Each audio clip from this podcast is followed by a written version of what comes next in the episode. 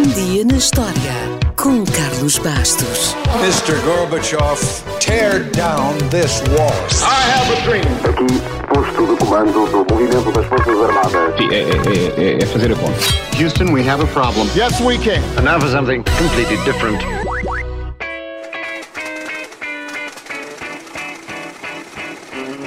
A 5 de janeiro de 1914, a Ford Motor Company anunciou uma jornada de 8 horas de trabalho diárias e um salário de 5 dólares por dia.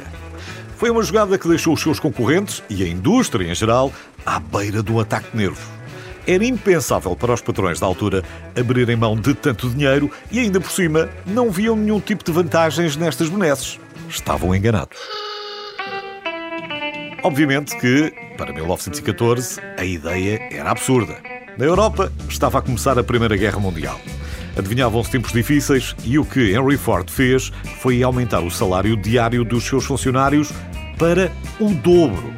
Um trabalhador americano ganhava 2 dólares e meio por dia e na Ford passou a ganhar 5 dólares por dia.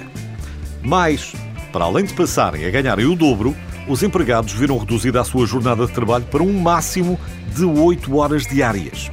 E ainda, os funcionários passaram a ter participação nos lucros da empresa. Obviamente que ideias tão radicais, que pareciam estar condenadas a levar as empresas à falência, enfureceram a concorrência. Mas, na realidade, o que aconteceu foi muito diferente. A Ford conseguiu minimizar as constantes saídas de funcionários, ficando com os melhores, os mais qualificados e os mais motivados. Isso fez crescer a produtividade e fez crescer a classe média nos Estados Unidos, o que, por sua vez, permitiu que os funcionários da Ford tivessem dinheiro para comprar os próprios carros que construíam.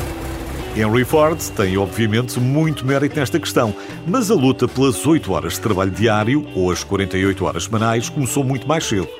Começou nas condições penosas de trabalho da Revolução Industrial na Grã-Bretanha no século XIX. Robert Owen foi um dos primeiros a difundir a ideia de que a qualidade do trabalho era diretamente proporcional à qualidade de vida de um trabalhador. Logo, para se trabalhar bem, eram precisos melhores salários, habitação, higiene e educação. Era imperativo proibir o trabalho infantil e determinar uma quantidade máximas de horas de trabalho. Ele defendeu inicialmente 10 horas e meia. Anos depois, propôs 8 horas e cunhou o seguinte lema: 8 horas para trabalhar, 8 horas para viver e 8 horas para descansar.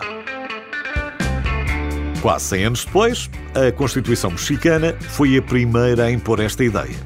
Em Portugal, a jornada de trabalho de 8 horas e um mínimo de um dia semanal para descanso para trabalhadores e empregados do Estado, das corporações administrativas e do comércio e indústria, com exceção dos trabalhadores rurais e domésticos, foi aprovada no final da Primeira Guerra Mundial.